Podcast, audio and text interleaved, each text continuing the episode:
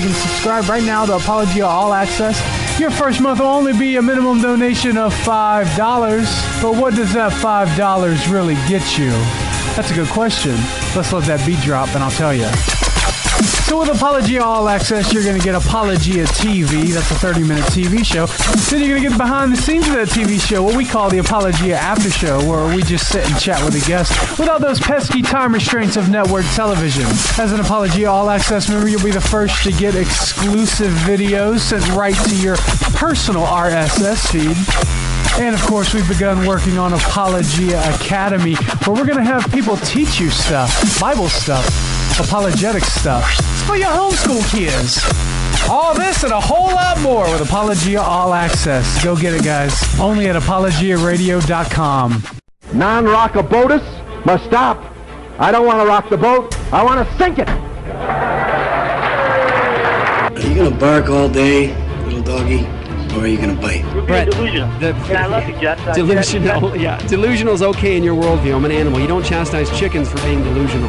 You don't chastise pigs for being delusional. So you calling me delusional using your worldview is perfectly okay. It doesn't really hurt.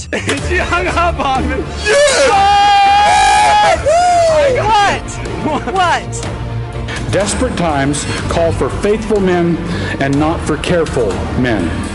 The careful men come later and write the biographies of the faithful men, lauding them for their courage. Go into all the world and make disciples. Not go into the world and make buddies. Not to make brosives. Right, Don't go into the world make homies. right. Disciples. I got I got a bit of a jiggle neck.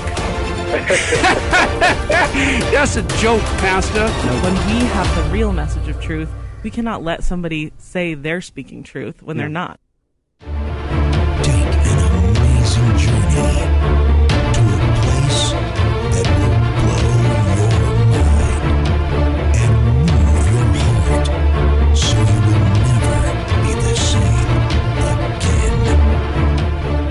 Jesus said to her, I am the resurrection and the life. Whoever believes in me, though he die, yet shall he live. And everyone who lives and believes in me shall never die. Do you believe this? What's up, y'all? Welcome back to Apologia Radio. You guys can get us at apologiaradio.com. This is the gospel heard around the world. That's uh, Luke the Bear over to my right. What up, though? And uh, on the ones and twos in the back is, as always, King Ginger, Yes, sir. Marcus Pittman. What's up, man? What's up? What's up, man? How you doing? I'm doing good, man. How are you, man? I'm doing I all want to just say this publicly. I think that Marcus Pittman is one of the hardest workers of anyone I've ever met. Yeah. You guys, really, around the clock, man. He Yeah. works hard. I don't feel like I've worked since I've got here, though. Yeah? Yeah, You no. have so much more left in the tank. Does that mean we're not working hard enough?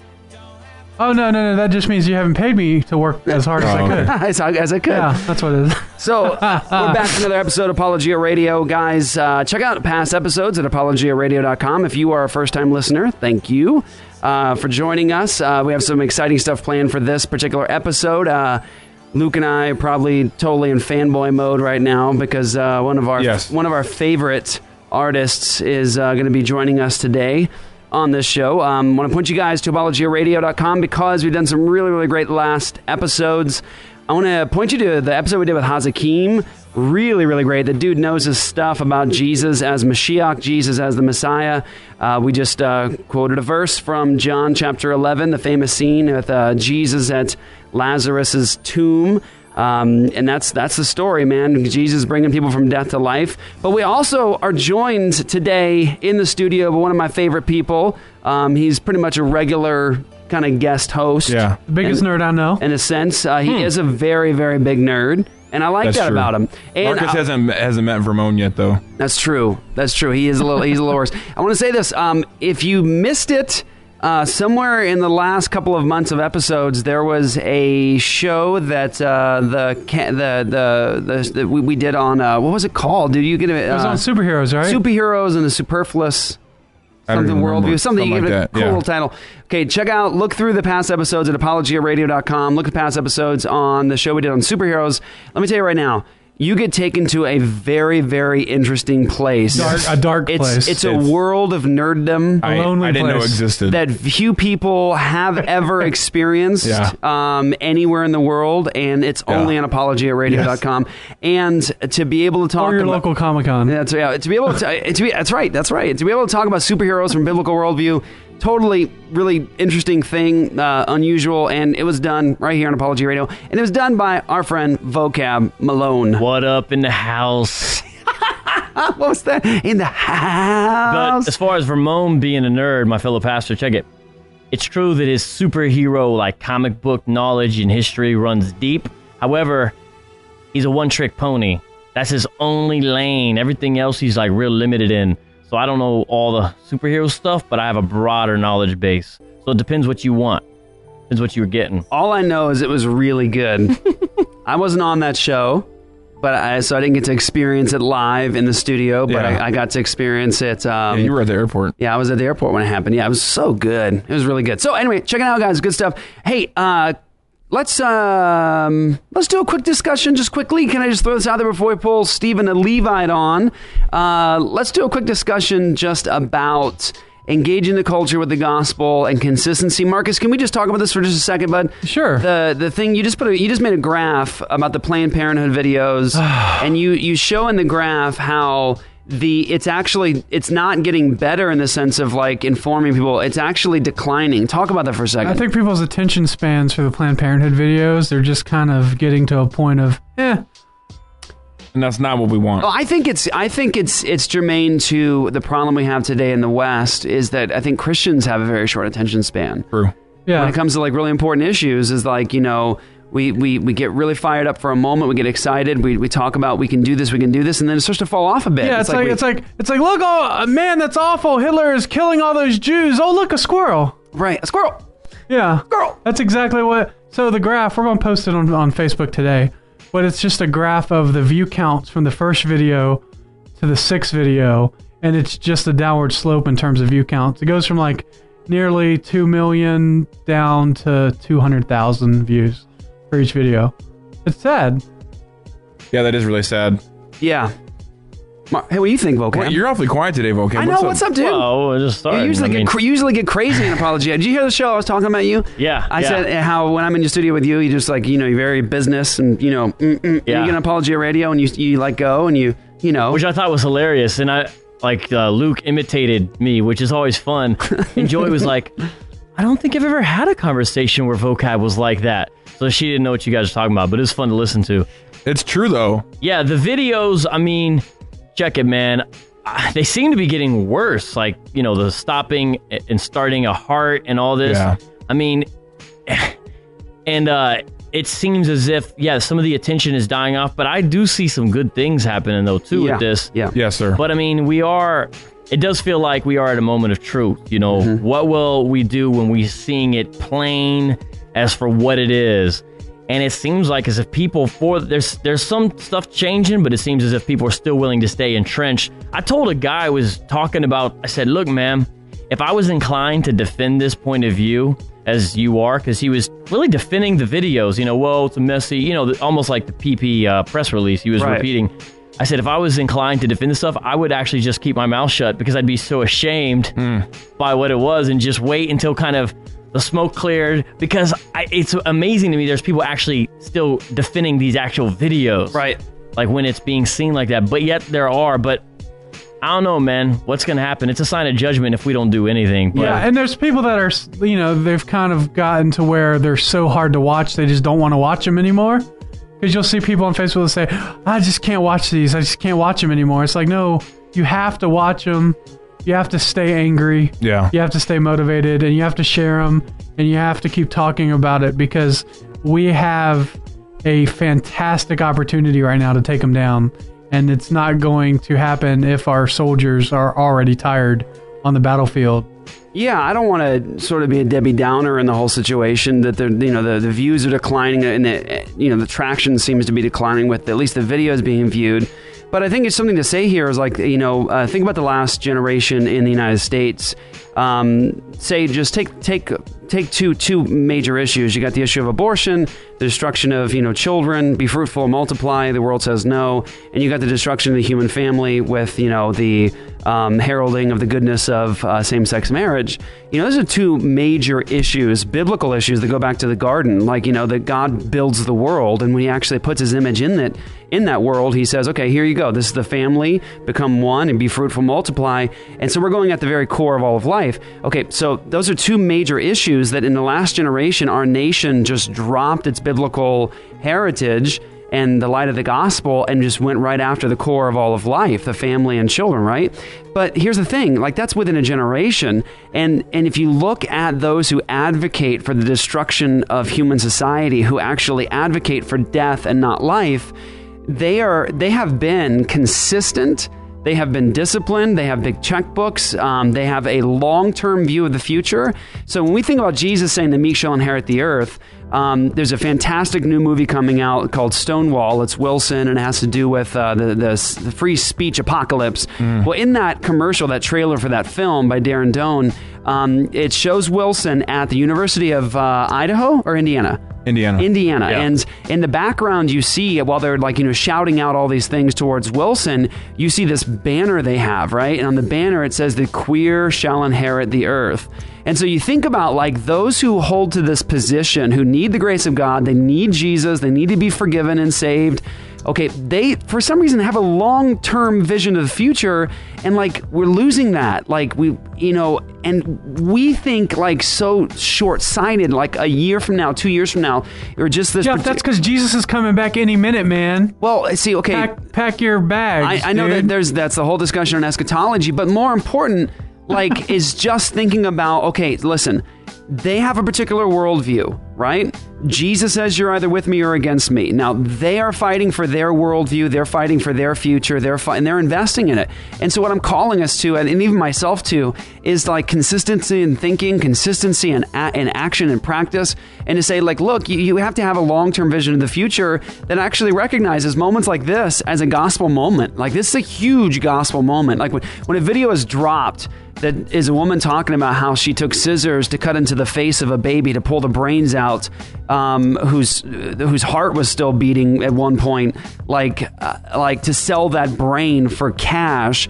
Like that's a huge gospel moment. And it's a huge moment for us as a church to be able to say, okay, look, like light, expose the darkness, scatter it, and you know, say something and do something. Now, listen, it's only the grace of God that's going to bring our nation out of this death. And of course, I know we'd all agree here because we're all reformed, hardcore, pipe hitting Calvinists, right?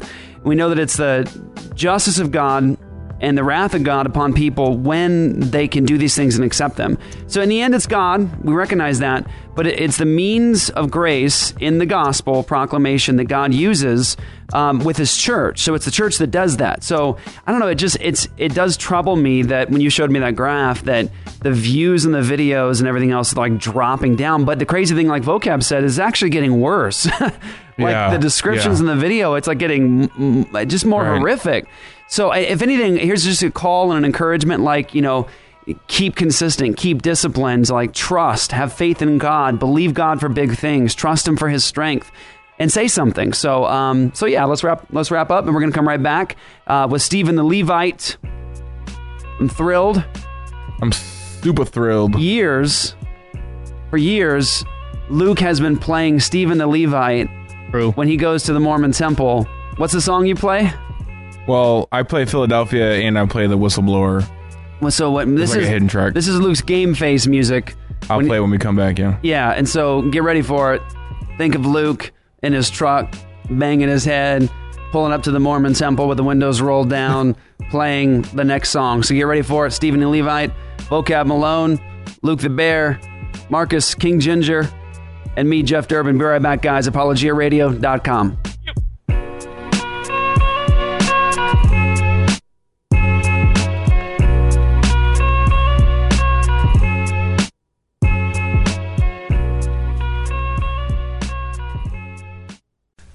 Hey, this is Drew from the Gotham Central podcast. Tune into our show each week as Mike, Ross, and myself bring you all the latest news and reviews from your favorite DC Comics television show, Gotham. Listen in as three aspiring Reformed theologians discuss some of the best story arcs, comics, and movies in the Batman universe. You can check out the Gotham Central podcast on iTunes, join our Facebook group called Gotham Central, and follow us on Twitter at Gotham underscore Central. We hope you tune in each week. Same bat time, same bat place. Push the word out, the mission's urban. For cats wrapped up like a turban. In the Lord's love, it's Antioch, son. You heard Boy, what's going on in Philly? It's hot in this place. You rocking this space. I'm bugging off the doctrines of grace. I be that rhyme flower, spitting for the mind blower. Jesus, God soldier, hit you with the five solas. Scripture alone, grace alone, faith alone, Christ alone. Glory to God alone on this microphone with a righteous tone. It's not about who's illest. Come on, my sixth sense is telling me that Christ is more unbreakable. What's up, guys? Welcome back. Apologia Radio, y'all. So it was actually Luke that introduced me to Stephen the Levite. Actually, he pretty much introduced me initially to just the world of solid, like hip hop done by Christian artists. I introduced you to music that didn't suck.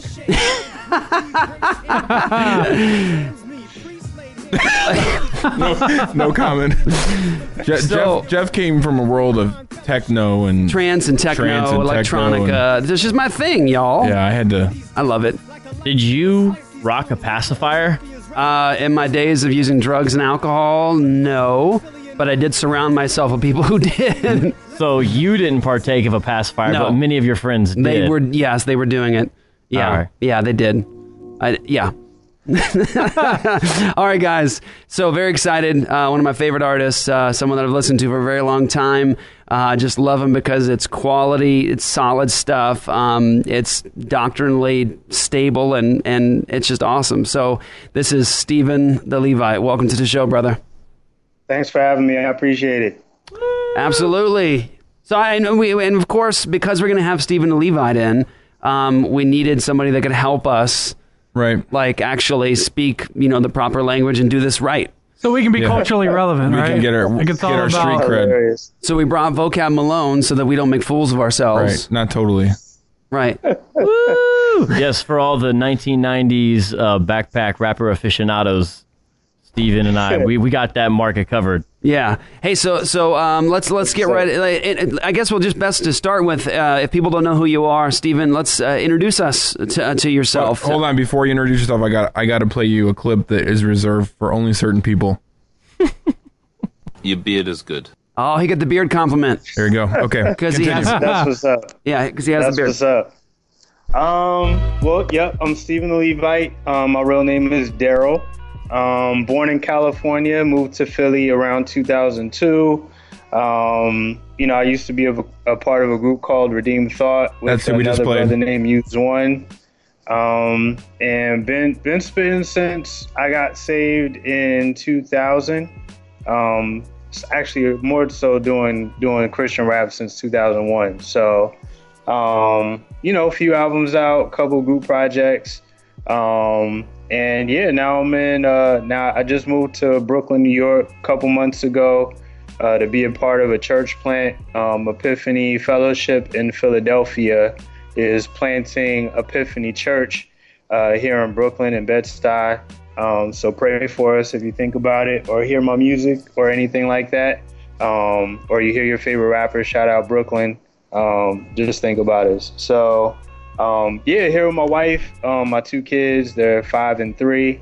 Um, my wife is uh, beautiful and complimentary and amazing in all kinds of ways.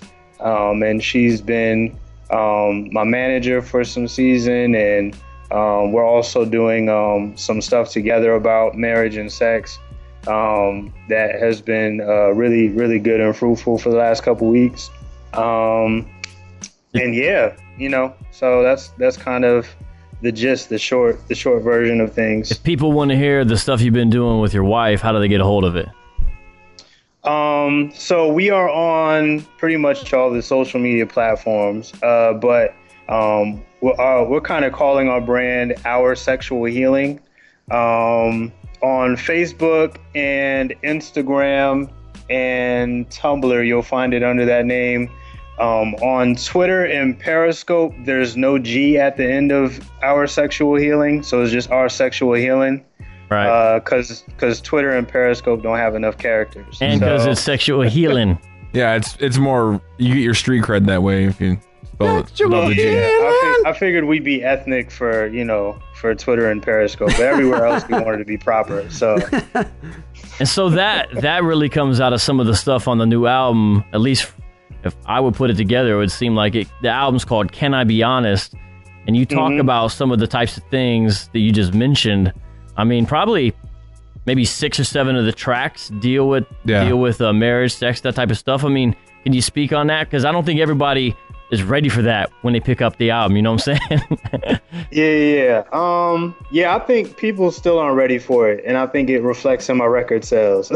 Oh wow. Um, but uh, yeah, I mean, definitely, like it's definitely something that hasn't been talked about. I noticed kind of like a hole in the content that we see in Christian hip hop, Mhm. and um, I would even say Christian music in general. There's not a lot of positive things being said about sex in in Christian hip hop, um, and I feel like that was a problem. I was I, I, I didn't think about it too much before because you know when you're single you're just trying to fight lust. And so when people say bad things about sex you're like yes that's right. Amen. It's bad. I'm staying away from that stuff. Um, but after you get married you're like all right so like what like is there anything that has anything good to say about sex now because all I'm experiencing right now is the good part of it so who's talking about that experience? Um, so I kind of took it upon myself to write some positive things about sex and also talk about you know some of the drama and stuff like that that takes place that takes place in marriage either because of past relationships or you know uh, molestation or rape or whatever or even just like you know arguments in the marriage um, how you deal with those through the lens of the gospel. But um, I think I think um, my track honeymoon which is that song that talks positively about it um, I think I think that song was kind of like um, I don't know it's kind of like my favorite song on the album the one that I want people to hear if they don't hear anything else uh, just because it does talk about it from a positive perspective and it talks about it like celebrates sex in the context of marriage which like I said I, I don't hear too much of so right um So this is Song of Solomon 2015, Philly style, Brooklyn style. Yeah, yeah, yeah, definitely. He's like, yeah, whatever, man. Yeah. nah, but it's good stuff. I mean, I'm glad someone's bringing out. You had a couple lines in there that are funny where you say like, contrary to public opinion, you know, I don't rap for youth groups. This is that grown Mhm. man rap, and then you know you proceed to talk about grown man stuff. So I think it's good. I do think it fills a, a niche, a void. I mean, I am really curious to how people how they kind of are reacting to it. You know, I feel like if people give it a, give it a shot, give it a chance, especially if people are married, I feel like they're like, okay, this is beneficial. I, you know, I can listen to this while I'm going to a marriage conference. I can I can do this. It just seems like uh, there's some good stuff there that's untapped. Yeah, I mean, and that's that's what I'm trying to do too. I'm trying to, because that's the thing too. The other part of it is that it's not ready in the sense. I mean, not it, but you know, people Christians aren't really ready for it in the sense that there's no real like perfect venue for this kind of music either. So. Um, most Christian hip hop concerts are kind of centered around youth.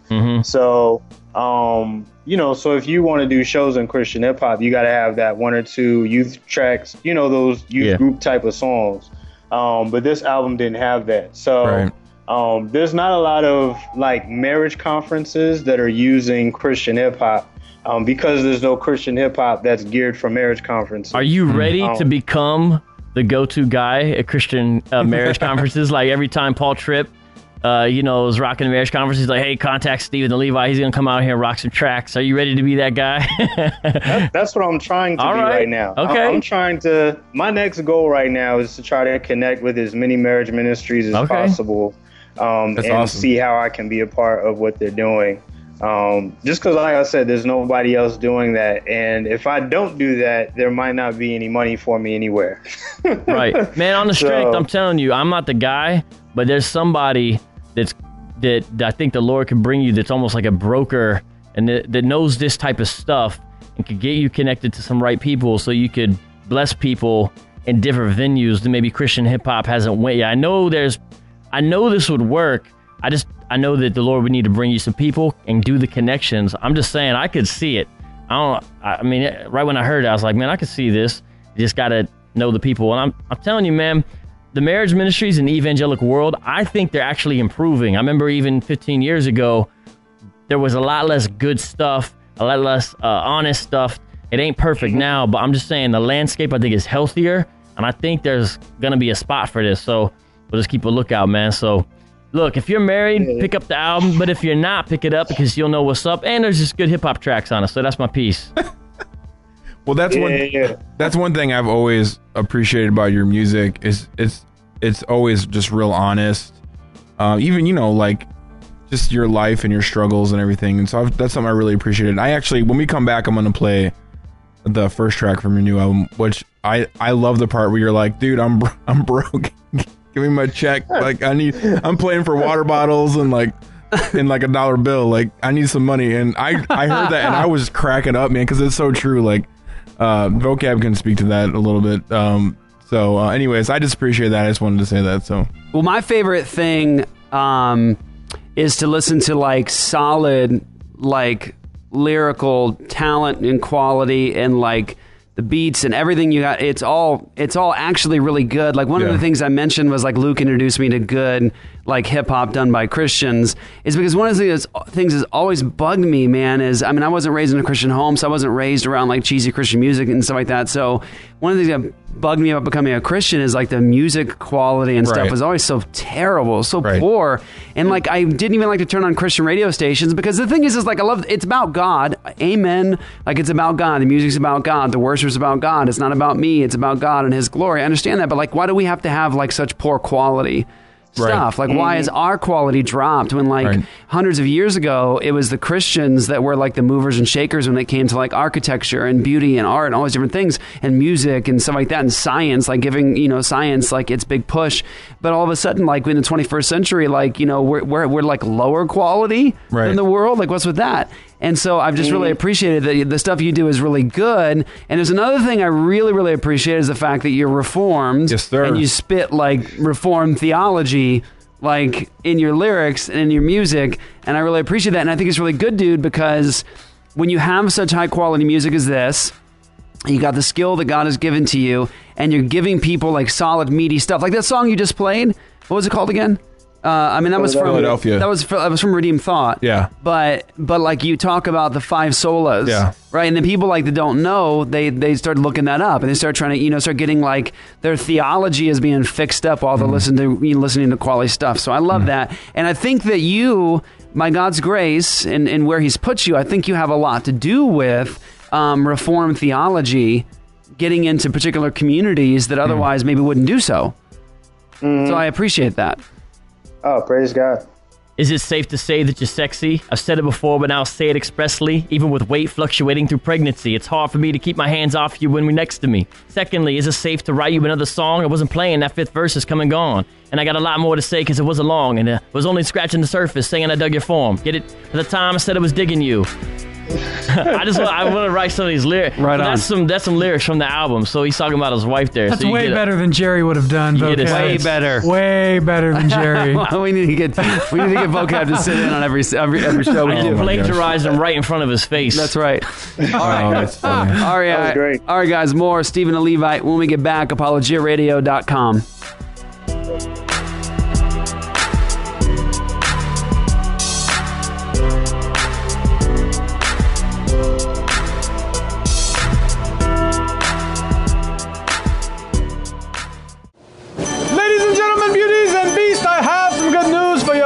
But in order for me to tell you the good news, I must share with you the bad. A beard can be a most magnificent thing, but it can also be the downfall of a man. An unmaintained beard prevents a face from shining. An unmaintained beard causes dry, itchy skin. An unmaintained beard is a source of beardruff. You know, like dandruff, but beardruff. An unmaintained beard is sharp and ruthless, like iron bristles, not good for the lady friend. An unmaintained beard forfeits future growth based on the lack of preparation today. And let's not forget that an unmaintained beard robs your face from smelling amazing. Let not thy beard be thy downfall. Protect your manlyhood. An epic combination of manliness and manhood. If you are hearing this today, there is hope for your beard. Go to ucosbeard.com and enter the code APOLOGIA, and you can save some money while you save your face.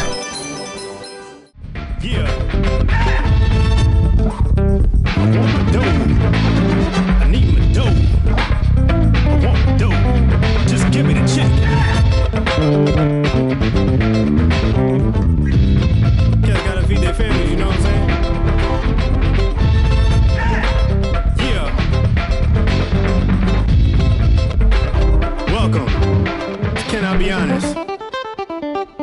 Enjoy.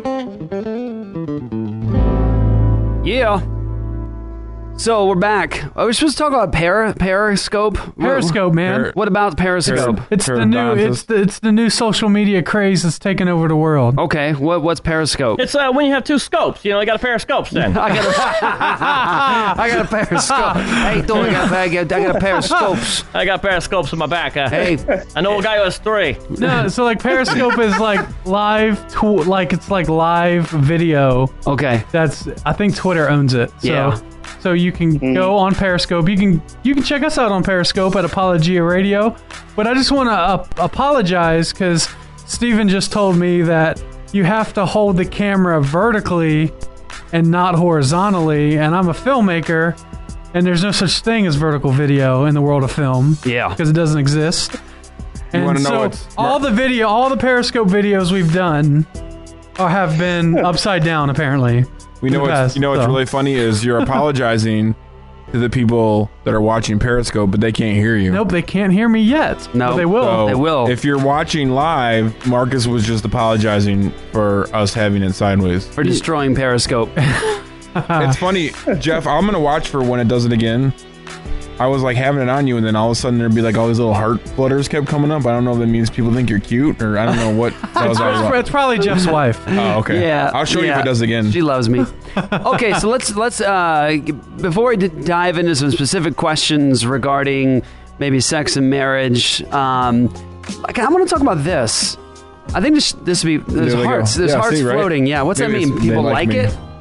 They like it means you. people like what you're saying. Yeah, Oh, okay. Well, They're Jeff. just trying to give you props. Well, Jeff, Stephen the Levite. The reason we brought up Periscope is because Stephen the Levite, his seminar, a lot of it is on Periscope. Right. Oh, I see. Okay, okay. Yeah. Right on. you right missed on. the segue. Okay. That's the segue, dude. You completely, I you destroyed completely it. destroyed it. I destroyed it. we set it up too. So I wanted to talk uh, because because here's the thing. Listen, there there are people who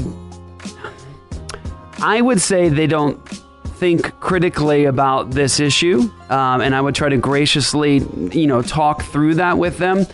But they'll sort of say, well, like, look, hip hop was given birth and rise in in a in a contrary worldview. You've got people who are not believers and they produce this kind of music. And they will say that about really, I mean, most of everything. So they'll say, say, say, like, well, this film that you watch is done by unbelievers and it doesn't have a completely Christian message. Or they'll say, well, this art was done by an unbeliever, and so you shouldn't try to copy that or even outdo it. It's just, it's, it's, it's rooted in ungodliness. And so they'll they'll typically rather than thinking about taking dominion over something and really bringing it under the feet of Jesus, is they criticize like its foundations or the fact that it's not completely Christian. And so they just try to say, well, you shouldn't listen to that. You shouldn't watch that sort of a thing. You should you should stay away from it. That's worldly, and you you're showing you have a love for the things of the world. Let me tell you my perspective on this. I think that Wilson was right when he said, listen it's okay for Christians to take gold from the Egyptians. Like the like the Israelites did. They took gold from the Egyptians. Like the Egyptians had gold. It was valuable stuff. It was good stuff. So what that they were unbelievers? So what if they weren't Christian, quote unquote Christian? Like the Israelites could take gold because it was valuable, it was good stuff. But Wilson says just be careful to take gold from the Egyptians and don't go dumpster diving in the Egyptians' backyard. Like and so my perspective is like, listen, in in history, Christians have been the movers and the shakers when it comes to like the art, the arts and science. I mean, again, you, we've done shows in this. You could look in the history of Christianity and you look at things like Oxford, Cambridge. You look at um, Harvard, Yale. Like these are the the the institutions that were given rise by the Christian worldview. And then, like, we hand them over to the unbelievers, take control of, and to just distort and wreck. I, th- I think that Christ calls us to be a part of bringing everything in subjection to Him. So I, I really appreciate an artist who takes a genre and turns it around to the glory of God. Or I appreciate seeing a show, right? That actually is maybe done by an unbeliever. It's done quality, does it really, really well, and it actually happens to be consistent with the Christian worldview. I, I actually appreciate pointing out to the unbeliever that's not consistent with your worldview. That's the image of God in you.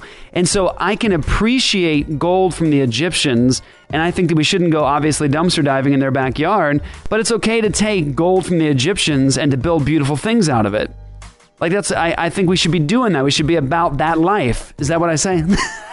What? On the track, Steven, I mean, you have a song that touches on some of what Jeff was saying. You want to speak on that from the Frenemies track? I mean, you kind of say some of that. Yeah, yeah, yeah. Um, I mean, Frenemies was written just kind of, um, you know, in reflection to, uh, of like, you know, just my early, early days in my walk, like kind of wrestling with that same kind of dilemma. Like, um, you know, when I first got saved, uh, I was still writing, but like there was a, a point at which I determined, like, look, I don't know my theology well enough to know how God feels about hip hop. So if it's not faith, it's sin. So I'm going to put it down until I figure it out. So I started studying music in the Bible. Um, until, I don't know, maybe a few months later, I was helping uh, with the youth group and I was teaching um, on gifts and stuff like that, gifts and talents. And part of the the um, you know with youth group stuff, they kind of get you the workbook and it has the curriculum already in it. So part of the curriculum that I was supposed to be teaching on was saying like, you know, if God gave you a gift or a talent, then you should be using it for His glory. And that was all I needed. I was like, oh, then I should be rapping. So I started rapping again. Um, and so, I mean, so for me, it's that simple. I mean, obviously, later on, I ran into more complex arguments about the roots of hip hop and all that kind of stuff. But, um, but ultimately, a lot of those cats, I'm like, I don't. You're, what you're saying doesn't make any sense. You wouldn't use those rules to to determine how godly um, playing soccer or baseball or basketball or you know where you got your IKEA furniture from or you know like they, they don't think about those things in those cases. They only think about it when it comes to hip hop. Um, you know, so You're talking so, about like the know, G. Craig Lewis approach that goes after hip hop because of supposed uh, connections and its and its history and all that. That's what you're referring to. Yeah, yeah, yeah, Yeah. So I mean, and he wasn't the first one. I Right. mean, he was the He was just the first one to make money off of it. Yeah, he was the first one to make money off of it. That's right. Um, but you know, he was he was speaking for a group of people at that time who who were, had been feeling that way for a while and just hadn't you know made a lot of noise about it. He was he was the first one to kind of uh, you know like market it and brand it and give it a name and you know listen to demons that told him that demon that the demon's name was hip hop and stuff like that. Like he was the first one to do all that. Get my new Um, video, Hip Hop Antichrist Superstar, Egyptian Roots Volume 2, exposed. nah, Yeah, but it was, it was it was hilarious. you say some stuff about relationship to hip hop culture. You say, I love her, then I hate her, and ways she makes me greater, but strays from the creator. We're back and forth like a DJ with a fader. Tell her she could do better, but she tells me I'm a hater. She's my big sister, I would never date her. Or maybe a babysitter in ways I'd emulate her. She's a miseducated, miseducated. It's hard to blame her, but I still love her, then I hate her. So you're talking a little Mm-hmm. about hip hop and the relationship as far as culture goes, because he talks about some of that in that Frenemies track, which you got a video for Frenemies, right? Yeah. Yeah. Yeah. Yep. Video with the remix. So go to Lamp Mode on the YouTube site and check out Frenemies. That's spelled F R I E N E M I E S. And what it is is a combination of the word friend and enemy, therefore, therefore implying someone who seems to be a friend, but may perhaps actually be an enemy. Thanks, Yes, vocab. Thank you, vocab, You're for cool. clarifying that. Uh, vocab, just doing my job. so, uh, so speaking of lamp mode, we were just talking on the break. Uh, if you guys have not been to lampmode.com, uh, I own like half their shirts, and I'm actually wearing one. Oh, I'll show it to you right now. If you're on Periscope, I'm wearing the Beast Mode tour shirt, and uh, and Steven said they're on sale right now for five bucks. But seriously, they got some awesome shirts. So if you guys haven't visited their store, check it out. Plus all the amazing hip hop on there as well. That dude on your shirt kind of looks like you if you had jaundice and if you rapped. Jaundice, right? yes. Right? Right? wow. You don't know what jaundice is. That's gonna fly That's right when your liver head. starts to fail and you turn yellow. Yeah. Because the dude on the shirt's, uh, he's like more than high yellow. He's like mustard yellow. Wow. The purple beard. Unbelievable. Is that supposed to be you? The dude with the beard? No, no, it was just supposed to be like each was supposed to kind of represent like one was supposed to kind of represent the kind of East Coast, and what was supposed to kind of represent like the Northwest. Um, you know, the East Coast kind of representing Lambo, the Northeast kind of representing uh, Beast, uh, uh, Right. Humble Beast. Right. Um, so you know, just trying to represent the idea, the two, i- the two the two sides, the two labels working together to do something different. Right on. So I would have said Simpsons. I don't know how he went to jaundice. I see what you're saying. Yeah, Simpsons character. That's because vocab's more creative. That's probably it. That's probably you guys it. just got Ned Flanders on the mind. That's why you said that. Yeah, That's true. hey, so uh, Stephen A, why don't you talk about how what you do on Periscope? Let's come back. The the failed back. the failed segue that Jeff, you know, messed up. Well, yeah. So what is So- how does your thing work on Periscope? Um, well, uh, like I said, me and my wife, um, we started the, the Our Sexual Healing situation, um, you know, kind of as a continuation of the Can I Be Honest? Um, you know, Can I Be Honest kind of put out there, um, you know, a passion that we had, that we had and that we had been talking about. We've been mentoring couples with our church. Um, and you know, just helping couples, you know, walking with them through their, you know, their dating, their their engagement process, and even um, their marriage, like just helping couples out with their relationship and stuff like that. So, um, so the Can I Be Honest was kind of a product of that, and then, um, you know, our sexual healing was a continuation of that. And um, we've been kind of, you know, big, basically just making ourselves available um, you know, to whoever has, you know, whoever has questions whoever, you know, is willing to have those kind of conversations about sex in an honest biblical way. Um, you know, just so that we can help because we feel like because it's such a taboo topic, um, you know, there's not a lot of people who are talking about it. They're they're stuck in bondage for some reason or another, and they haven't, you know, they haven't said anything to anybody about it because they can't either relate to somebody in their church or their church doesn't make um, make sex something that they're that they culturally can talk about in a safe and open way or you know for whatever reason you know what i'm saying? There's there's difficulties for them to talk about it. Um, but you know we live in america and you know we just live in this world where it's fallen. Um, and the the rates and the statistics for um, you know child molestation or rape or things of that nature other forms of sexual trauma they're like really high. So um, you know, so the chances of people, you know, specifically women, um, but even dudes being um, in some form of bondage or, you know, some being, you know, the re- like having issues that are trauma related as it relates to sex is really high. So um, we feel like it's very necessary that that these kind of conversations are being had. Um, and so we've kind of made ourselves available for that and try to offer up as much, um, you know, honest uh, biblical wisdom as possible.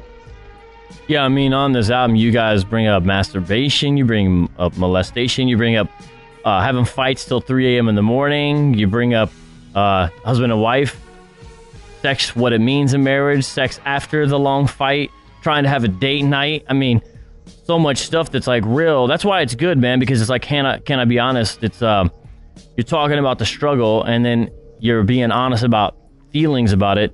But ultimately, I mean, I think if people pay attention to what's going on, they can see that you're trying to apply the gospel. Like you're trying to walk it out. You're just trying to live it out, man. And it's, Exactly. it's, it's good stuff. It's like practical stuff. And so it's not hopeless, although, you know, there's parts where you chuckle or be like, yeah, I know what's up with that. And so it's just good stuff, man. I hope people pay attention to it, listen to it. And I do hope you get some marriage gigs, man. I'm telling you, I can see that. That's going to be a whole nother level right there. I can just see it right now. Why don't you get some at Roosevelt going? Oh, some marriage. Oh, all right, uh, maybe. I don't know. Okay, I'll think about it. Why's it got to be Roosevelt? What about together? Yeah, let's we do do, something together. together. Together. All right. I was just gonna see if you were gonna like come through with what you were saying. All right. Well, yeah, you know, I've never booked a marriage conference. I know how to throw shows. I, I kind of know how to do apologetic conferences. Marriage conference, that's a whole nother level. I, I gotta, I gotta, I gotta work on that one. I gotta hone my skills. Nice. hey, hey, Stephen, let me give you a chance to um, let me give you a chance to sort of respond to a challenge someone might throw you because you talk about like marriage and sex, right? And so the, just the way that you're doing it, it, though, I think is in a righteous, godly kind of way, and I think I can recognize that. And I, I don't want to just come to it with just assumptions about you and what you're doing and just start running off those assumptions because there are people that I'll give you I'll give you an example, brother. Like um, there's a particular church in town that loves to do like series on sex. And they pay, they pay for like ten thousand dollar a month billboards on the freeway with produ- provocative photos to like sort of draw unbelievers in. Like we're doing a Right. series on sex. Like come and listen to it. And I and I, and I think Mhm. I think we can all see what's going on there. And I and I don't I don't see that you're doing that. But someone might say, well, Stephen, all you're doing though is you're just trying to be provocative. You're just using this as an opportunity to sort of get yourself clickable and people, you know, watching you. Like, is that what you're doing? You're just trying to be provocative and and to just, you know, sort of get people to raise their eyebrows, or is there something else behind it? How would you respond to that challenge?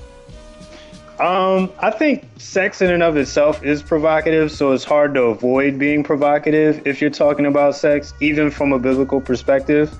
Um, but that's not that's definitely not the intention. Even the gospel itself is provocative. So um, the the gospel itself is is you know controversial and um, you know draws the wrong kind of attention sometimes. So um, I think that comes with the that comes with with the with you know it just comes with the with the deal. Like you know if you're going to talk about the gospel, people are going to hate you. If you're going to talk about sex, people are going to hate you, or you know whatever. Especially if you're trying to draw non-believers, the second that they hear no, you can't be gay and have sex. No, you can't be unmarried and have sex. They're not going to like you anymore. Mm. So, um, you know, so even if we are drawing those kind of people, like those are the kind of cats that get blocked on Periscope. Those are the kind of people that end up not liking us and unfollowing us, or you know, whatever. So, um, so I think that would be kind of pointless at this point to try to draw non-believers with talks about sex and then turn them off once we start talking about it. You block Um, people on but- Periscope, man? Look, there's mad pervs on Periscope. like, there's a bunch of them. Like the second you put sex in the title, or the second you Uh. say um, anything sex related, like because I've been using the hashtags um, naked and unashamed. Oh boy. Um, or like we'll, we'll That do sounds joint like called something Let's people would put on Periscope. Or you know anything that has sex in it. Like I had we I had one dude come in Periscope and say, "Are you guys gonna demonstrate for us?" Like, and I was like, "No, um, you're about to get blocked." So, um, Took some so, dominion. so yeah, of course, it's gonna draw pervs. Like you can't help it. And That's um, crazy. but and that's not that's not the reason we do it. We do it because it needs to be talked about. Um, Well, you know, and and, like- you know, uh, and, and I'll give you some theological background for that too. Okay. Um, when you look at the Bible, like, like Song of Solomon, like its all its other name is Song of Songs. And the idea there, like when we use the term King of Kings, Lord of Lords, Book of Books, the idea is that this is the book among books. This is the king among kings. This is the Lord among lords, right? Solomon is saying this is the song among songs. Like this is the best song in the Bible. That's what Mm. he's saying. You know what I'm saying? So, Mm. and it's about sex. It's about a relationship, a physical relationship between Solomon and this Shulamite woman. So, if he can say that that's the most important or that's the best song in the Bible, then how come we're so ashamed to talk about sex in a positive way? You know what I'm saying? Um, and, and it's and like I said, it's throughout the Bible. You look in the Bible, you go to Genesis one, two, and three, and it's right there. It's you know, do it, have fun, multiply, like do it a lot. Yeah. You know what I'm saying? Make a whole lot of babies. Mm. So, Amen. Um, you know, and I think, you know, I think throughout the Bible you're going to see sex talked about in a positive way. Paul says his, um, you know, the husband, the wife is, uh, her body is yours, and her, and her, and your body is his, and you know, you go into don't, don't withhold from one another, and um, you know, like. Uh, you know, don't don't separate unless it's for a certain time, and and you guys have set the parameters because if you do, um, you know, Satan will kind of take advantage of that. So um, throughout the Bible, God is like Paul is and Solomon and um, even even David in the Proverbs five is encouraging like you know enjoy your wife. You know what I'm saying? Don't run out into the streets looking for something else. Enjoy what God gave you um, to the fullest because it's it's there as a provision for you. It's a gift. So take advantage of that, not in a negative way. Yeah. So yeah.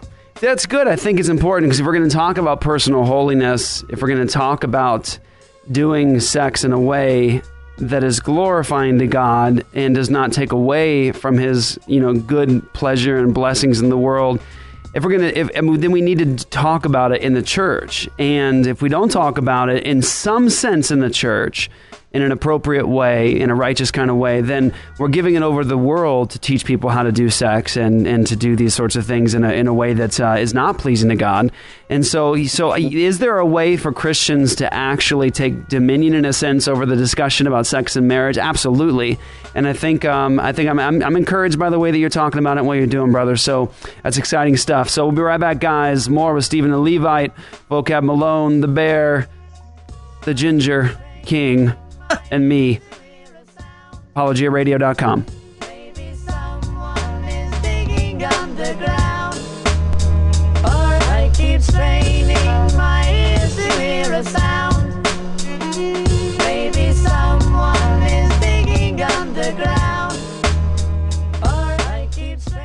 Hi, this is Jeff Durbin with Apologia Radio. You can get us at apologiaradio.com. I'm also the pastor at Apologia Church in Tempe. You can get us at apologiachurch.com. Want to invite you guys to join us for worship, the word, and fellowship on Sundays at 4 p.m. And that's Joy Tempe. Hey there, we are a family integrated church, so we invite you to bring your whole family to worship with us.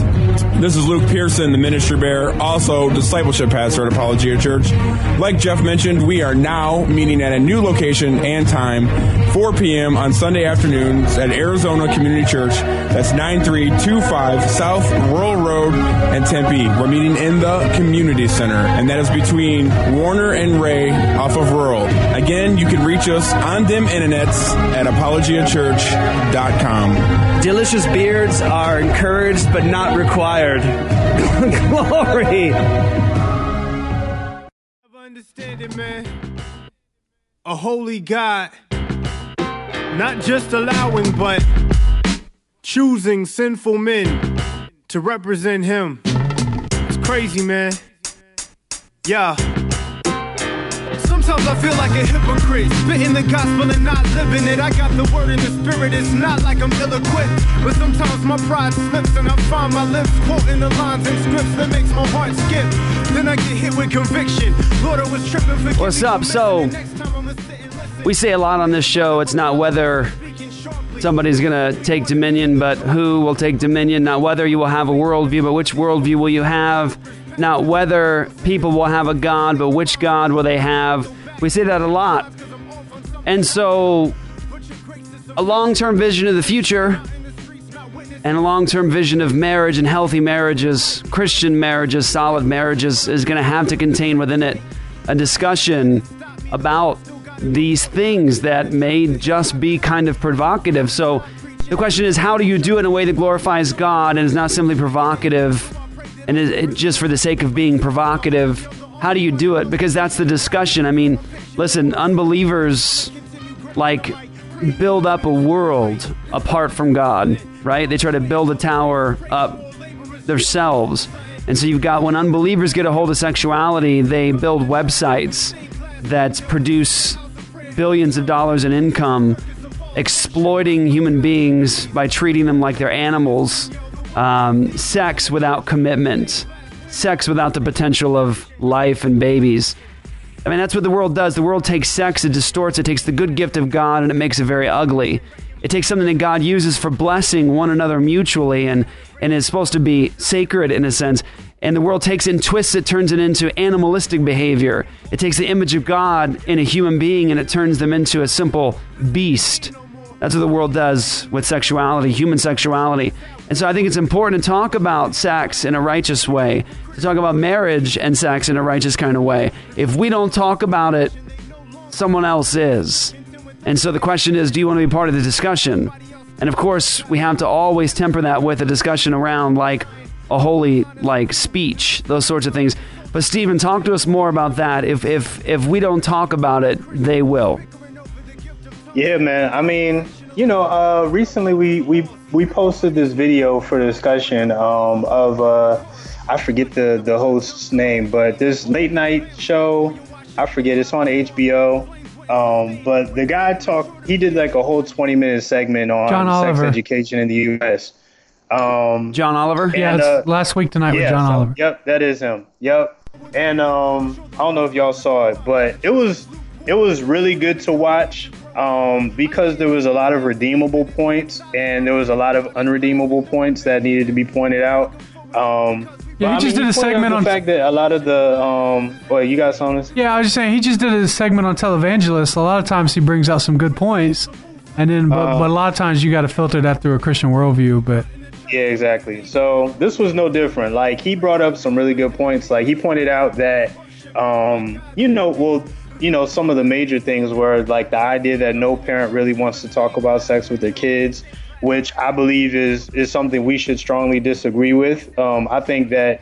Uh, I mean, he, he phrases it in a way that sounds like crazy, like who wants to be homeschooled on sex? Um, but but essentially, that's what we should be doing as parents. We need to be teaching our kids about sex before the world gets to them. Um, and, you know, I think progressively over time, revealing to them what they can handle at their age range. Um, and then also just the idea of um, a lot of the, the people who come into schools to teach about abstinence, the way that they talk about sex before marriage is a very condemning way of teaching it. So a lot of the kids go into their marriages traumatized and still kind of feeling like marriage is this like sex is this bad thing or this filthy thing or they're not good enough for their husband or they're not good enough for their wife because they've had so many partners before.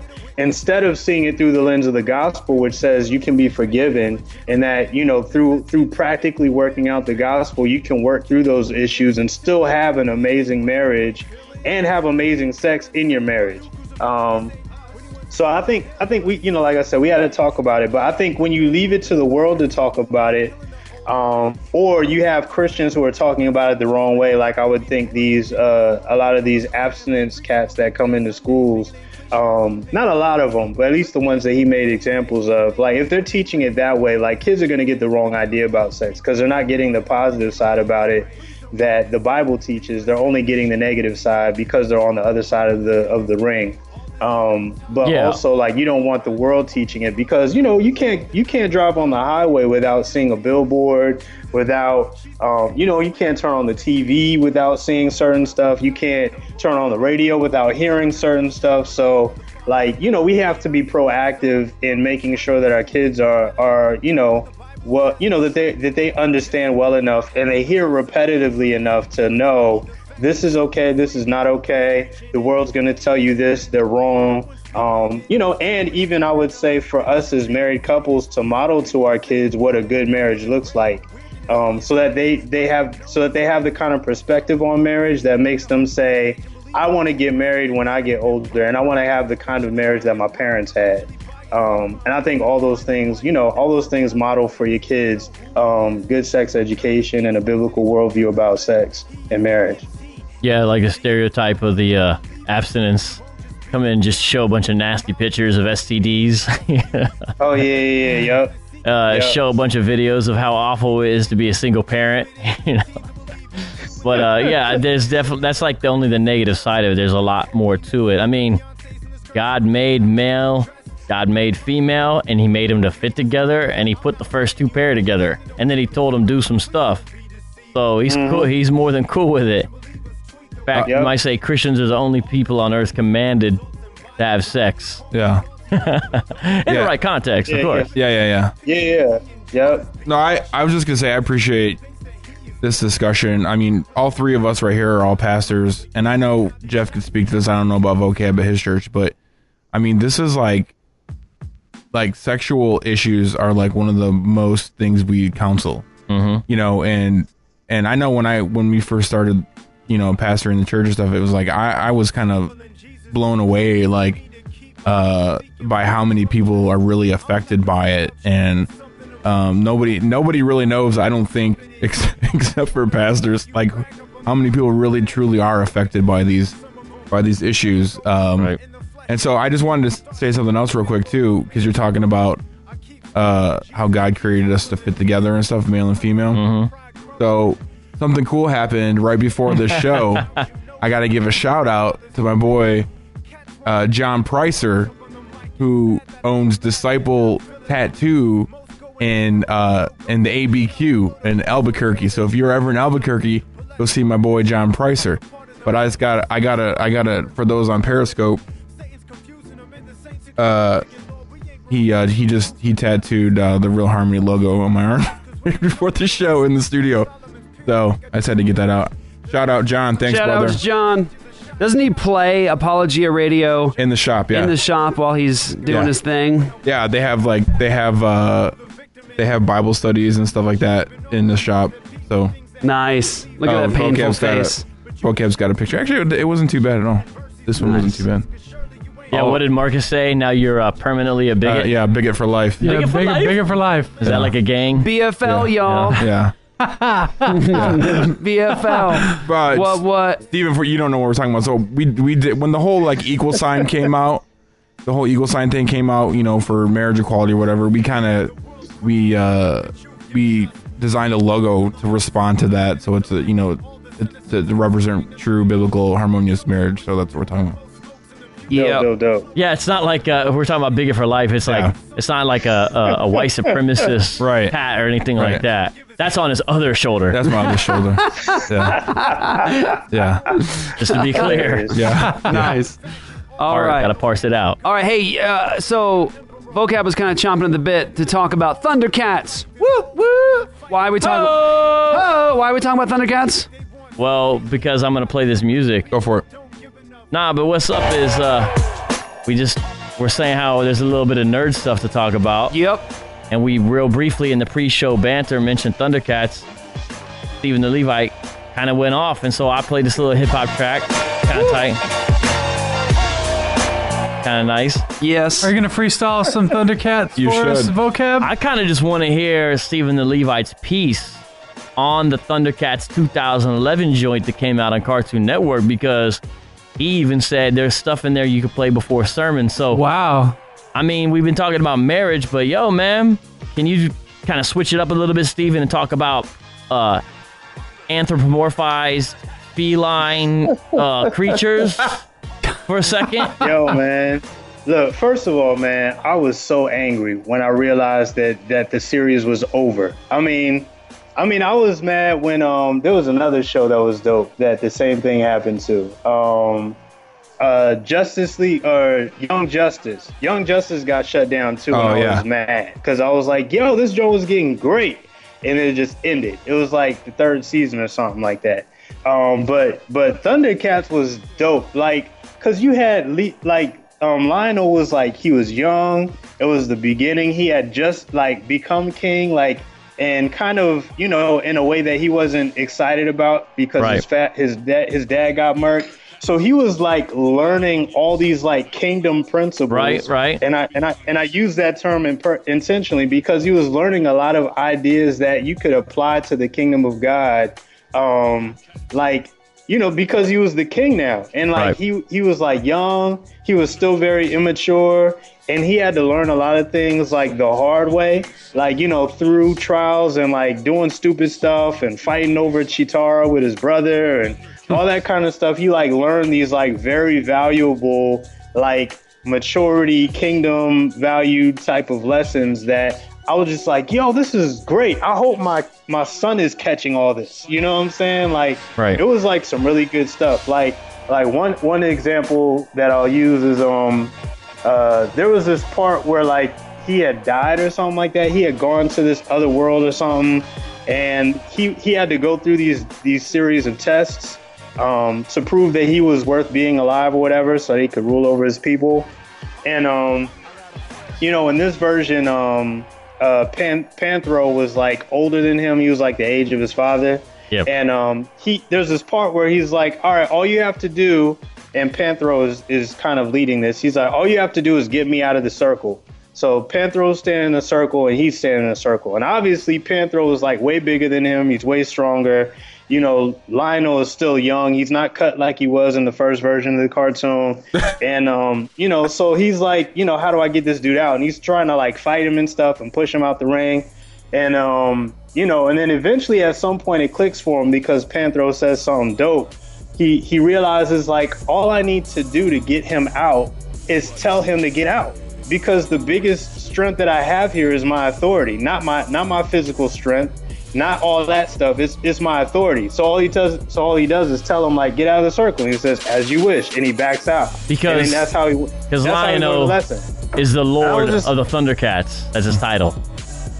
Yeah, it's crazy. Yeah, the Lord of the Thundercats. So like, so just like I said, just a lot of dope principles that you can take from that. Like, yo, like our our authority is in the kingdom. Like, not in our abilities, not in our power, not in our skills, not in our ability to rap, not because we're so smart, but in the authority of the kingdom itself. And so, I don't know. Just like I said, a lot of great redeemable stuff in the cartoon series, and now it's gone. But having the eye of Thundera in the hilt of your sword does help. You know. Oh yeah. Give Yeah, me definitely. sight beyond sight. hey, you guys hear uh, when uh, Lion-O temporarily got a job as a, a weatherman on a local news show? He got fired real quick because every time they're like, "Hey, Lion-O, give us the weather report," he's always like, "Thunder, thunder, thunder." That's all he would say. Wow. You hear about that? Uh, no, I didn't. Oh, I missed, yeah, yeah. I missed that. this Wow. uh, this discussion though of kings and kingdoms. Uh-huh. Uh I gotta tell a, a proud daddy moment. Yeah. So last night we were watching the first Thor movie Yeah. on TV, Ugh, and I hate Thor. Yo, the dude Oh, who's wow. writing that third Thor movie coming out is also going to write a new He-Man Masters of the Universe movie. Oh, They're going to drop on Sony. But go ahead. It's the one thing I can't get behind, man. Thor is a superhero. wow, I like Thor. He's not a superhero, bro. He's a god. Yeah, Anyways, that's what I'm saying. It's a it's a, it's a, Yeah. it's a pagan god. Like, so so so listen. So here's what I'm gonna say. So it was the point in the, in the film where um, Loki, like this, dad, his dad dies, so Loki becomes king, and all of Thor's friends are in there, and Loki says, "Bow before your king." So my my four year old, almost five year old, says, uh, "Daddy." Uh, only Jesus is king. He's just pretending. Oh, shit. What, what about King Ginger though? nah, nope. Called him out as a pretender to the throne. Yeah, That's Yo, awesome. yeah, that was awesome. On that's, real, that's teaching your kids Yeah. to filter this stuff through a biblical worldview.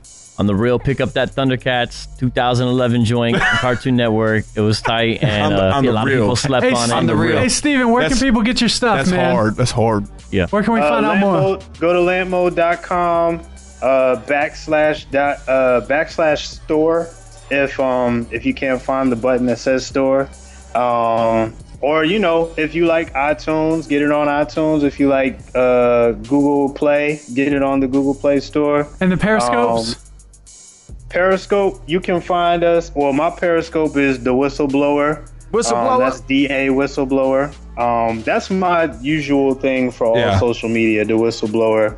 Um, but if you want to catch me and my wife talking about sex and marriage, it's our sexual healing or our sexual healing without the G if it's on Periscope or Twitter.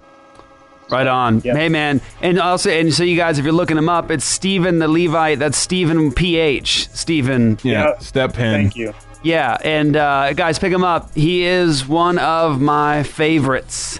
I love him. Can I ask you real quick why you chose that name as your hip hop moniker? Yeah, it's actually interesting. At the time, I had fallen in love with the with the character, not the character. We always say character like they're fictional people, but um, with the dude Stephen in Acts chapter seven. Yeah. And um, I was just like, that's that's who I want to be as a Christian. You know what I'm saying? Like I, I identified with him in a lot of ways. Like he wasn't, you know, he wasn't like a pastor necessarily. He was just a deacon. He was just serving tables. But the dude knew his theology. He could go off for a whole 72 verses about like history and theology and stuff like that. And he was really Christ-like, and he got stoned for it. So I, I, I wanted to be like that, and um, so that's where that part came from. And then the Levite came from my studies of music and seeing that only the Levites were allowed to do music in the temple at the time. That was kind of my way of saying, like, you know, I'm called to do music. So Yeah. Right on. Um, That's cool. Yeah. I always wondered. That's awesome. I'm glad So we I. got that in. I'd be I'm glad messed you up. asked that. Yeah. He had a line that was like, "I rock out like Steven, something like that. That'd be messed up. you know what I'm saying? All right, Steven, man, you blessed us, dude. We look forward to maybe having you on in the future, dude.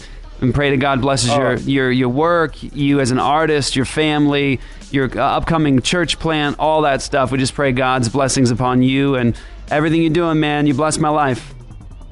Oh, thank you for having me. Marriage Ministries, holla at me. Um, thanks for you know, thanks for everything, guys. Appreciate it. For sure, man. Thanks, brother. Right on, guys. All right, y'all. All right, peace. ApologiaRadio.com.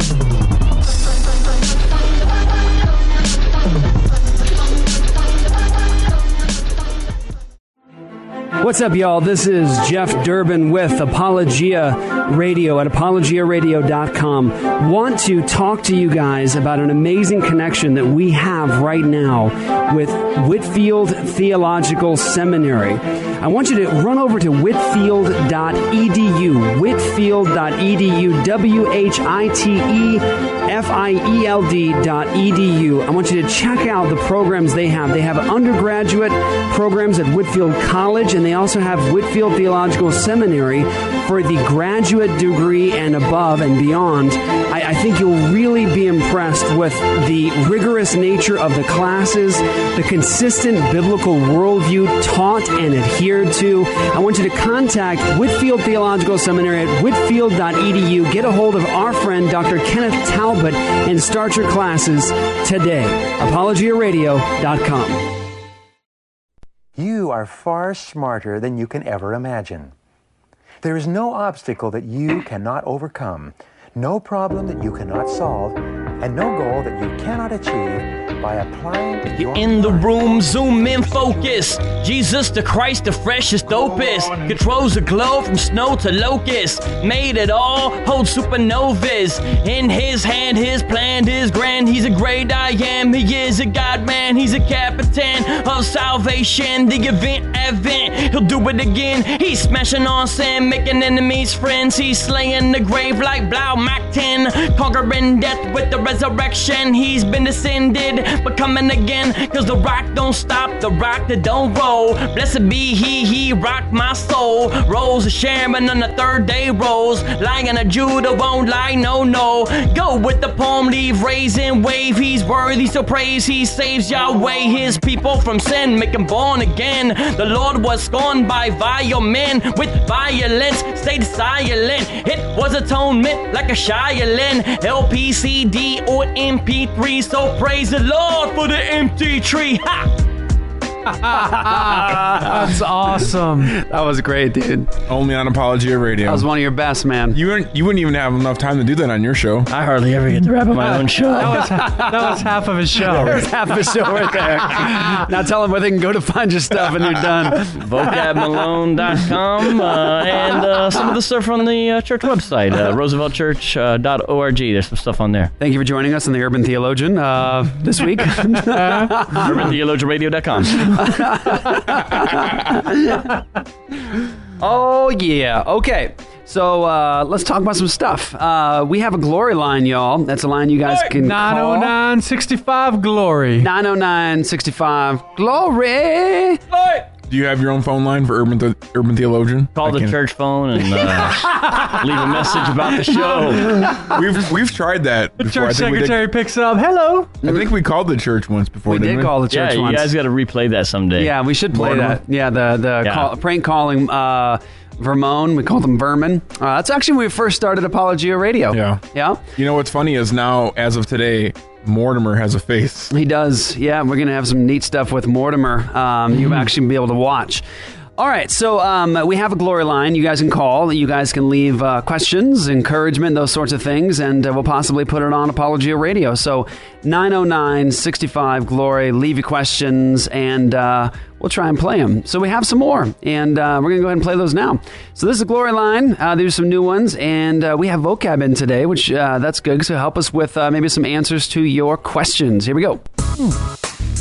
Hey guys, my name is David. I'm from Virginia. Friends with Marcus Pittman from Hey! in VA.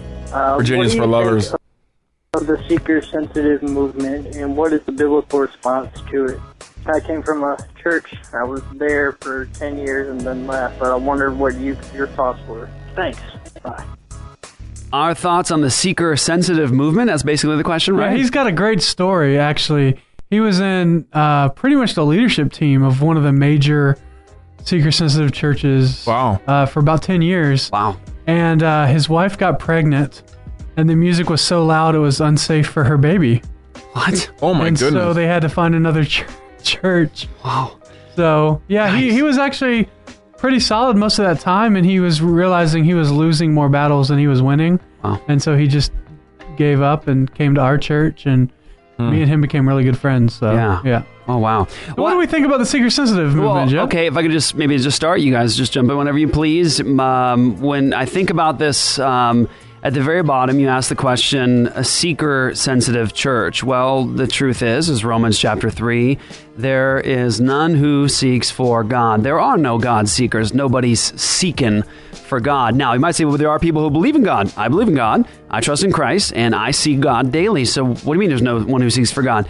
That has to do with us in our unbelieving state, in our fallen state. If we're in Adam and not in Christ, if we're in the fallen part of humanity and not in the redeemed part of humanity, then there is nothing in us pursuing God, trusting in God, uh, asking for God, looking for God. Um, we're just not doing it because we're at war with God. There is no neutrality, no neutral position for anybody, like somebody seeking for God. They just don't know. Romans 1 says they do know, we all know, but the problem is an act of suppression of the truth of God. Romans chapter 1. The wrath of God is being revealed from heaven against all ungodliness and unrighteousness of men who by their unrighteousness suppress, they are suppressing the truth of God. They exchange God for idols. They exchange the truth of God for a lie. Their thoughts become futile. They are fools. And so there are no God seekers apart from God drawing someone to him. So Jesus' famous passage, go read it, John 6 and John 10. In John 6, he teaches that all that the Father has given to me will come to me, and when it comes to me, I will never cast out. So Jesus has been given people by the Father, and Jesus says he will never cast them out. He says in John 6 44, no man can come to me. No man is able to come to me unless what? The Father who sent me draws him. So God has to draw. But Jesus says, and I will raise him up. He raises up the one the Father draws. So, how does anybody seek for God? Period. The Father draws them. But the only people, oh, sorry, the only ones who are raised up are those who are drawn. They all come together. So, in other words, God is the sovereign over salvation and the drawing of people, and they're seeking for Him. God grants repentance and faith. 2 Timothy 2 24 through 26. God gives to us the gift of faith. Philippians 1 29, Ephesians 2 8 through 9. These are gifts of God, repentance and faith. So when people do repent and believe, it's because God has drawn them and granted to them those gifts. He's given them eyes to see, a new heart. So that's foundationally true. So, just the last thing I'll say on this is that church is not structured and built around the unbeliever you're trying to draw to Christ. Evangelism should be taking place outside of the context of the local church. The local church is about the local of church, is about the assembly that comes to God because of his salvation with bold and confident access because of what God has done. But listen, worship is about God, not evangelism in a local congregation. Are we are we preaching the gospel in a local congregation? Yeah. Are we calling people to repentance and faith? Yeah. Are we trying to find out who the weeds are in the congregation? Yeah. That's yeah, we're preaching the gospel. But listen, that process happens within the local body context not as the primary thing. Like this is about evangelism in the church. The fact of the matter is if unbelievers come to church we'll take them and we'll call them repentance and faith. But that's mm-hmm. not what the church is about. It's about worship. God tells us how to worship. We don't get to just invent worship. Now we all may have inconsistencies here. We all may have failings in the issue of worship. But primarily, we need to focus on the goal being the glory of God in that worship service and the fact that God tells us how to worship. There's no such thing as someone who seeks for God outside of God drawing them for salvation. There's no such thing. And church is not about the unbeliever among us, church is about the believers in the assembly worshiping God as He commands us to worship Him. Quick tag on. It seems as if the first focus of Christ Church is the head of the church, Christ. Hmm. But then you see scriptural instructions and admonitions by Paul to congregations such as in Colossae to encourage each other and lift each other up through prayer and, and songs and things we say and do for each other. And then there's this third, but it is third, consideration for the gathered elect, which are outsiders, but listen to what scripture says about them. So this is in the context of orderly worship in 1 Corinthians 14. And Paul was like talking about tongues and all this. So bypassing that discussion, listen to the principle behind it. And this is what Paul says unbelievers should feel and experience when they come in our worship. Listen to this, starting with verse 23. If therefore the whole church comes together and all speak in tongues, and outsiders or unbelievers enter, will they not say that you are out of your mind? So there's a consideration to their what they'll think. But listen, hold on, listen to this, because this is kind of against the seeker-sensitive model. Is the point? But if all prophesy and an unbeliever or outsider enters, he is convicted by all. He is called to account by all. The secrets of his heart are disclosed, and so falling on his face, he will worship God and declare that God is really among you. Boom. That's good stuff right Yeah. there. Wow. I was just gonna say that I learned wow. what pragmatism is when when these seeker sensitive churches got real big. Right. Um, you know, so pragmatism being and justifies the means. And so that's what a lot of these churches do is they, you know, make make it real friendly, the the the means being real friendly to the outsiders, and then they try to justify that at, at the end by saying, well, they came to church, you know, and so um, I literally that's when I learned the definition of pragmatism uh, was it was in this discussion. Mhm. So that's not what we want to do. We don't want to justify the ends by the means. Can I make the distinction though that just because a church has like a worship band with a guitar and like Right. drums, or that the word the church itself is culturally relevant, that doesn't necessarily mean that Right. it's seeker sensitive. Right. Right. Because a lot of times people see like a church that has, you know, modern music, modern worship, and they're like, oh, they're just trying to, you know, appeal to the lost, Right, Or right. something where like you, you know, like Yep. you guys have tattoos and ear gauges. Yeah. You know what I mean? But that doesn't necessarily mean that the church itself is like right going out of its way to reach. Yeah, because People because outside. Uh, because the mindset of the people, like for us in particular, when we use modern instruments, I do see that in my own heart as a minister of the gospel that like God has given us these good gifts and artists with skill that he has he has given them and we should constantly be using what God has given to us to the glory of God. So the modern instruments I think is a way that we can actually do worship better. That's how that's where my heart is. that's right. So so it's not a matter of saying I'm going to take the world's tools so that they can this can mm. appeal to them. I see it as God has given us gifts and talents and skills and and these musical instruments. We should make those shout praises to God. Yeah, I, thi- I think well. there's this false mentality that that uh, worship has to be awful. Yeah. So that it's only the spirit that's Right. moving you. Right. And it's like, no, God gave you those gifts Yes. to help Right. in Yeah. worship. He gave you emotions to aid you in worship, and Yeah. music Yeah. does aid the emotions. That's because that's what it's supposed to do. Yeah. And so, like, there's that balance that we always have to keep track of. And you know, you know, like I, I'm a big supporter of the regulative principle, but Yes. that gives you a lot of freedom. I think Yeah. that uh, you know, it's just like the law gives freedom. Yes. And so I, I you know, Yeah. So there's that distinction Agreed. that needs to be made. Very good. What else we got on the Well, line, well just, man? re- just real fast. Last thing I'll say, it's uh, if if we build a worship service for entertainment and to be something that's satisfying to the soul of the unbeliever, that they just they just like going to a rock concert and it's just all about sort of That's a their good way to put feelings. If, if if you do that, then then the people among you, you may have five thousand, but you're going to have five thousand ultimate goat goats. You've got unbelievers in your church that don't really know the gospel. They're not being confronted over their sin, and they're just being entertained. And watch this. Here's the interesting thing: as soon as you uh, step on their toes or you stop entertaining them, they're gone. And uh, one of the things Dr. White says often is a lot of these mega churches that are seeker sensitive churches that do these sorts of things, the moment persecution arises, these places become mausoleums.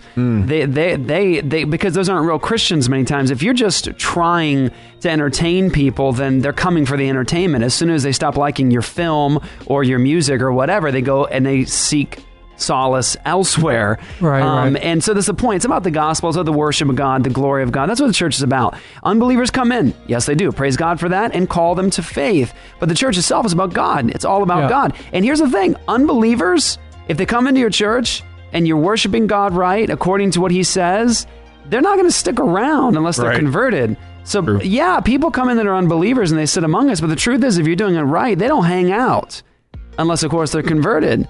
So that means just think about that. Seeker sensitive. Well, I want to be sensitive to those who come in are not in Christ yet, but I'm not going to build the worship service around their personal preferences. Next, Lori Line. Here we go. Hey guys, my name is Kobe Tomlinson. I live in southern Georgia. Really thankful for your guys' ministry.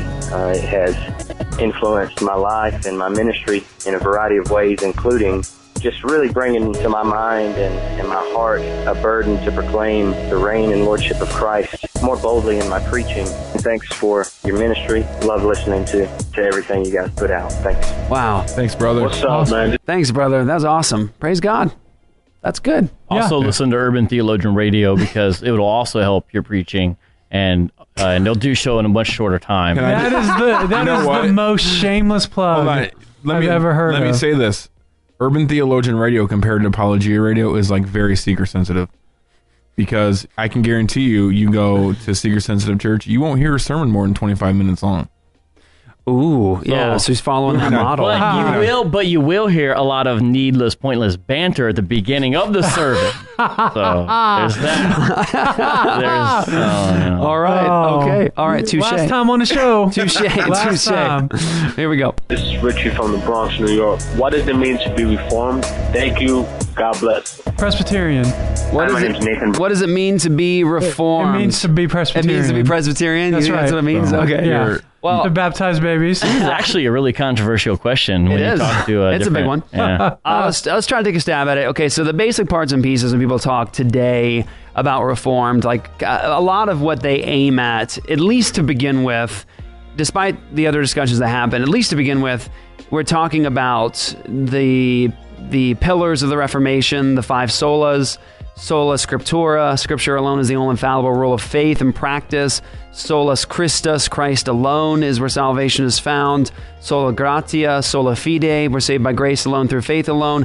And Soli Deo Gloria, which is it's all to the glory of God alone, which, by the way, leads to a next point of Reformed theology, and that is an, an absolute commitment to the complete and total sovereignty of God in all things. And so the, you have the sovereignty of God as a foundational point of reform thinking. You also have uh, the doctrines of grace, and that would be TULIP, total depravity, unconditional election, limited atonement, irresistible grace, and perseverance of the saints. There's also an, an, an aspect of reform thinking many times uh, that is, and this is where big debates come in, it's covenantal in its thinking.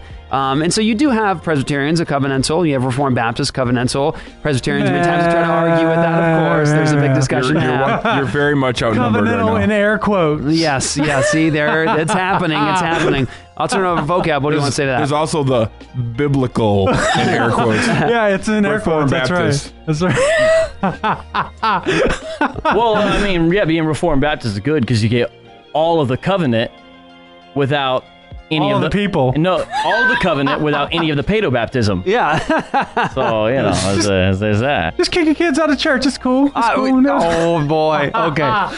All right. Well, so I mean, in the old covenant, it was only males, so I don't know. It's, Oh. uh, okay, okay. Here we go. But Reformed has to do with the doctrines that came out of Reformation, and it's a historical movement, and there's a lot of people associated with it. And it, the closer we're aligned to Scripture, we're closer aligned to the project that the Reformers were trying to accomplish. Because one of the cries of the Reformation was ad fontes, back to the sources. So really, the Reformation is the church trying to do this course trajectory tra- change to say, let's get rid of the cultural accurations that it built on, mainly because of Rome, and instead see what Scripture is actually saying about these topics. And so, Reformed people were people who have a high view of Scripture, and that's really how m- most of us probably in this room became Reformed. It started with a high view of Scripture first, and the other stuff just fell into place. Yep. Yep, yep, yep. So um, think of Reformed theology in terms of the sovereignty of God. Think of Reformed theology in terms of the scriptures as the final word and ultimate foundation. Uh, think about um, Reformed theology um, in the sense of um, it's a back to the Bible movement. I mean, that's really what it is. It's the, the Bible for all of life. It's the God's word as a standard. So what it means is that like pastors are under the authority of Scripture. Um, everyone's under the authority of Scripture. There's no like secondary like tradition that runs alongside the Bible as supreme over it. Um, we love uh, biblical traditions, but we would say the tradition is not running alongside the Bible as a secondary standard. The Bible is ultimate. The Bible is supreme. And think about Reformed theology in terms of salvation, all and completely only to the glory of God, and that God is the perfecter of it, and He He is the one that starts it. He he is the initiator of it, and he's the one that completes it. It's God, God, God, God, God. It's it's theocentric and not man centered. So it's about God. It's not about us. And after you think about those things, it's okay to transition a little bit and think about large beards, large men, large cigars, big leather bound books, reading them, talking them, libraries, drinking, the smell of mahogany, shooting, sitting, hatting. Uh, yes. Yeah. I, I'll just add either God is completely sovereign or he's not sovereign at all. There's no in between. There's no kind of partially sort of sovereign. He is or he isn't. Yep. Yep. Yep. Yep. All right. Next one. Glory line. Brackenridge from Davison, Michigan, and I just want to call leave a quick message of Hold thank on. you guys. Just Stop. I actually I actually lived in Davison, Michigan until I was seven years old. Oh, what? What? That's amazing. Nice. Awesome. That's Yeah. good. Better than Uh, By the way, quick, It is better quick than Flanders. thing. Last last week we had we whole, had that whole discussion about Missouri Yeah. and restaurant. Yeah. Well, we got hit up by somebody who's from Missouri. That's correct. And they said it is Missouri and it is restaurant. Wow. Yeah, That's So right. Missouri is different. So like you know you you're you know all the Indiana, and Michigan, but if you just go a Yeah. state over, just a state over, and you're talking, you're speaking a different Yeah, it's language. different. And if you go lower, you're in Kentucky, and then it's not even English anymore. So same, same with same with Southern Ohio. Yeah. Southern Ohio is the same way. You're teaching on postmillennialism and the victory of the kingdom of God in history has really changed my life. It's, I, cha- it's changed the way I parent, the way I preach, the way I read the scriptures. I can't open the Bible now without seeing hope. And I just wanted to call and thank you and say keep up the good work. Give God the glory for your ministry. Thank you so much for that encouragement. That um, that blesses us, and those sorts of things are uh, what God uses to keep fire underneath our feet. Um, you know, when you are in ministry, um, there are times of great struggle and difficulty, and so ministry is filled with, you know, sometimes the darkest things of life. You you you have to meet people in their toughest places, and and it's tough. And I got to tell you that God uses uh, your encouragement many many times uh, to keep fire underneath our feet and to keep us moving forward. And um, he he just he shows us constantly His faithfulness and hearing about God using the ministry of Apologia Church through Apologia Radio, hearing about God using it in your life is is a is a big blessing to us. So I want to let you guys know that means a lot to us. So praise God. Thank you for sharing it. And if you want to share some more, go and call 909 65 Glory. Um, and Glory. glory.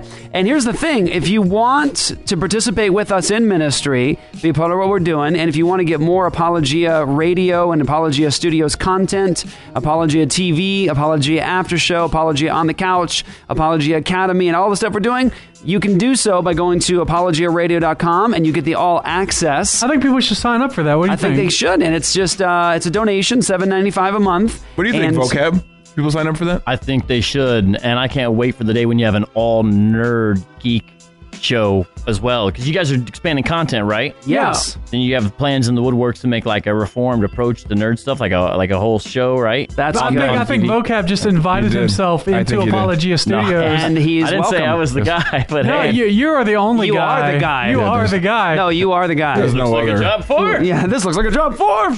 I feel like that. Oh, Ha- I feel like this has to happen now because people are going to be like, "When's it going to happen? Yeah, When's it now going to they're happen?" gonna- Would be now they're gonna very demand it. cool. So, Yeah. so vocab. Uh, let's talk after the words. Yeah. My bad. Hey, okay, my bad. I was thinking for your show with the Bob Father and stuff. Yeah. Shouldn't you really be called like sorta urban theologian radio? Sort of urban. Sort of urban. Yeah, you know, it's funny because uh, Bob actually grew up like right around Phoenix uh, College, 15th Avenue and Thomas, all that. So he really is like. He's comes actually from more urban urban con- than Vermon. Vermon, even though he's born in Brooklyn, he grew up Mr. kind of in a New Jersey Mr. suburb. Mr. Princeton, right? Well, yeah, he went to Princeton, but I mean, you know, hey, who wouldn't if he could go, right? I mean, the dude ran track and actually Yeah. set a lot of Princetonian records. Yeah. Really? Yeah, they used to call him the Haitian sensation. and his other nickname, which he still talks about, so I think he thinks it's a good nickname, is the Verminator. Oh, nice. So, That's awesome. So he was a pretty fast guy. He's some of his records are actually unbroken. Oh. Uh, but uh, yeah, I don't know. Uh, yeah, it's uh, urban. I wanted to call it street apologist, but they're like, well, we don't just do apologetics, and it's not just about streets. Okay. Oh, right on. So urban right on, theologian. It's, right on. it's all good. It's, it's Okay. cool, dude. I like the thought you put in your name, man. Yeah. Well, thank you very You didn't much. want a niche, you know. Yeah. That's Thank you. good. Thank you very much. All right, y'all. So go get signed up. All Access. Uh, Hey Jeff, what are we doing for all access members really soon? We're going to start filming in the next two weeks. Yeah, we are going to be doing the first all access Apologia Academy on Mormonism, and uh, Marcus and I are going to start shooting that uh, in the next uh, couple of weeks, and uh, we're going to put it up. We're going to get you all kinds of really um, solid uh, resources. So it's not just going to be um, just a session, it's going to be the sessions, probably plural. And it'll also be content. So it'll be like, these are your recommended readings here's some free resources, some debates you need to watch. You know, here, and we're just going to sort of like lay it all out. So you will get like an entire course on how to reach Mormons, the history of Mormonism, Mormon theology, how to actually approach them with scripture. Plus, we're going to point you to all kinds of really important stuff you need to see and listen to. So I hope that after you, after you've really kind of gone through this content, you are prepared to reach people who are Mormons, and then you're actually also able to equip other Christians on how to reach them. So that's the whole goal is to give you this sort of, sort of full orbed picture of Mormonism and to get you ready. So I'm excited, and I'm going to be doing things in this that I've never done before. So, um, uh, teaching on things that I haven't really gone into a lot, just because it's a it's a whole session, you know, that is is aimed at giving giving you a full orb picture of Mormonism and how to reach them. Maybe So- we can have uh, vocab do an apologia academy on how to be dope and Christian. Dope 101. That seems like incredibly undope to even say that in To the even title. suggest it. But hey, you know. All right, guys. So apologiaradio.com is where you get us. Uh, encourage you guys to do something for us. Share an episode with your friends, family, brosifs. Let everyone know. And uh, share your favorite. Um, one of the favorites is somewhere deep in the past. It's uh, with Sye Ten Bruggencate and myself uh, debating a local atheist on the show. It actually turned into like uh, the the like two hours plus like an extra hour bonus kind of a thing because it was uh, like eight urban theologians. it was it was like more like twenty urban theologians A lot of urban theologians. Um, that has like over three hundred thousand downloads. Uh, I think it'll really uh, bless you and encourage you. So maybe maybe check that out. I think it's called Answering the Fool with Sye Ten Bruggencate. Um, that is Vocab Malone. What up? What up? What up? That's Luke the Bear. Peace out, y'all. That's Marcus Pittman. What's up, man? King Ginger. This is the first show we've done now without Joy. She's gone for a couple months, Yeah. And it was okay. Yeah, it went, it went okay. We'll make it. Yeah, we'll be all right. I don't know if our listeners will survive, That's but right. we'll be. I'm the ninja, and uh, you get us at apologiaradio.com. Thank you guys for listening. Peace. Turn that beat up will fade out on rapping. Christ to get you open like a pickle jaw. No matter who you are, you're not a big old star. When I see them in a cipher needing CPR, I record my breath and wax with the CDR. With the truth for the youth like the CMR. Keep the cross moving like a CAR. You're why you wanna spar with a God in charge when he's harder than a shard from an iron bar. Leading Zion's charge with a flying squad. Angels in the heaven hear the lion roar. He's in the line of Judah, not a Rastafari. Oh, a Buddha boy, Muhammad, booyah, booyah, Noah.